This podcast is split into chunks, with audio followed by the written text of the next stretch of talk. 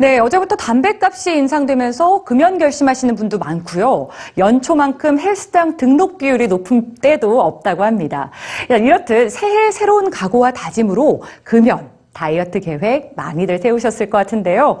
이 계획이 작심 삼일로 끝나지 않도록 도와줄 작지만 강력한 방법들 오늘 뉴스에 알려드립니다.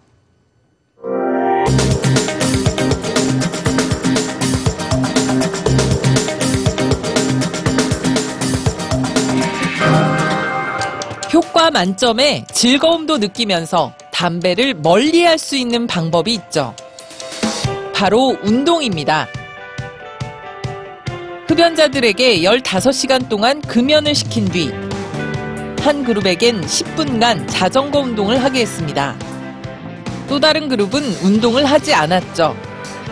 그리고 두 그룹에게 흡연 욕구를 불러일으킬 수 있는 사진을 보여줬습니다. 그러자 두 그룹은 완전히 다른 반응을 보였습니다. 운동을 하지 않은 그룹의 뇌에선 흡연 욕구가 강렬하게 관찰됐지만 운동을 한 그룹에 대해선 흡연 욕구가 관찰되지 않았습니다. 운동이 어떻게 흡연 욕구를 없애준 걸까요? 연구진들은 운동이 뇌에 만족이라는 보상을 주었기 때문이라고 설명합니다. 이미 만족감을 경험한 뇌는 흡연이 주는 만족에 무덤덤해진 거죠. 만약 금연 중에 흡연 욕구가 생긴다면 10분에서 15분 정도 운동을 해보시길 추천합니다. 다이어트를 계획했다면 주변 사람들의 한마디가 중요합니다. 살을 빼는데 더 도움이 되는 주변의 반응은 어떤 걸까요? 다이어트를 결심한 캐나다 여성들.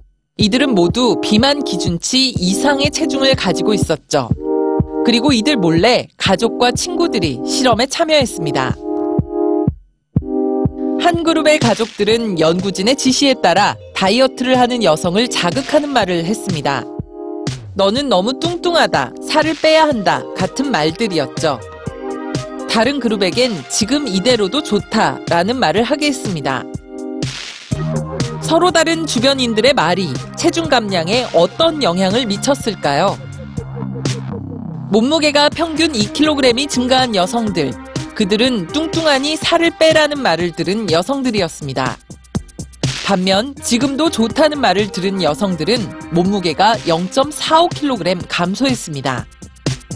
다이어트 욕구를 자극시킨 것은 자신의 모습을 긍정적으로 평가하는 주변 사람들이었습니다. 뚱뚱하니 살을 빼라는 말보다 이대로도 괜찮다는 말이 다이어트를 포기하지 않게 한 이유. 주변의 긍정적인 평가가 오히려 자신을 있는 그대로 바라볼 수 있게 한 용기로 작용했기 때문 아닐까요?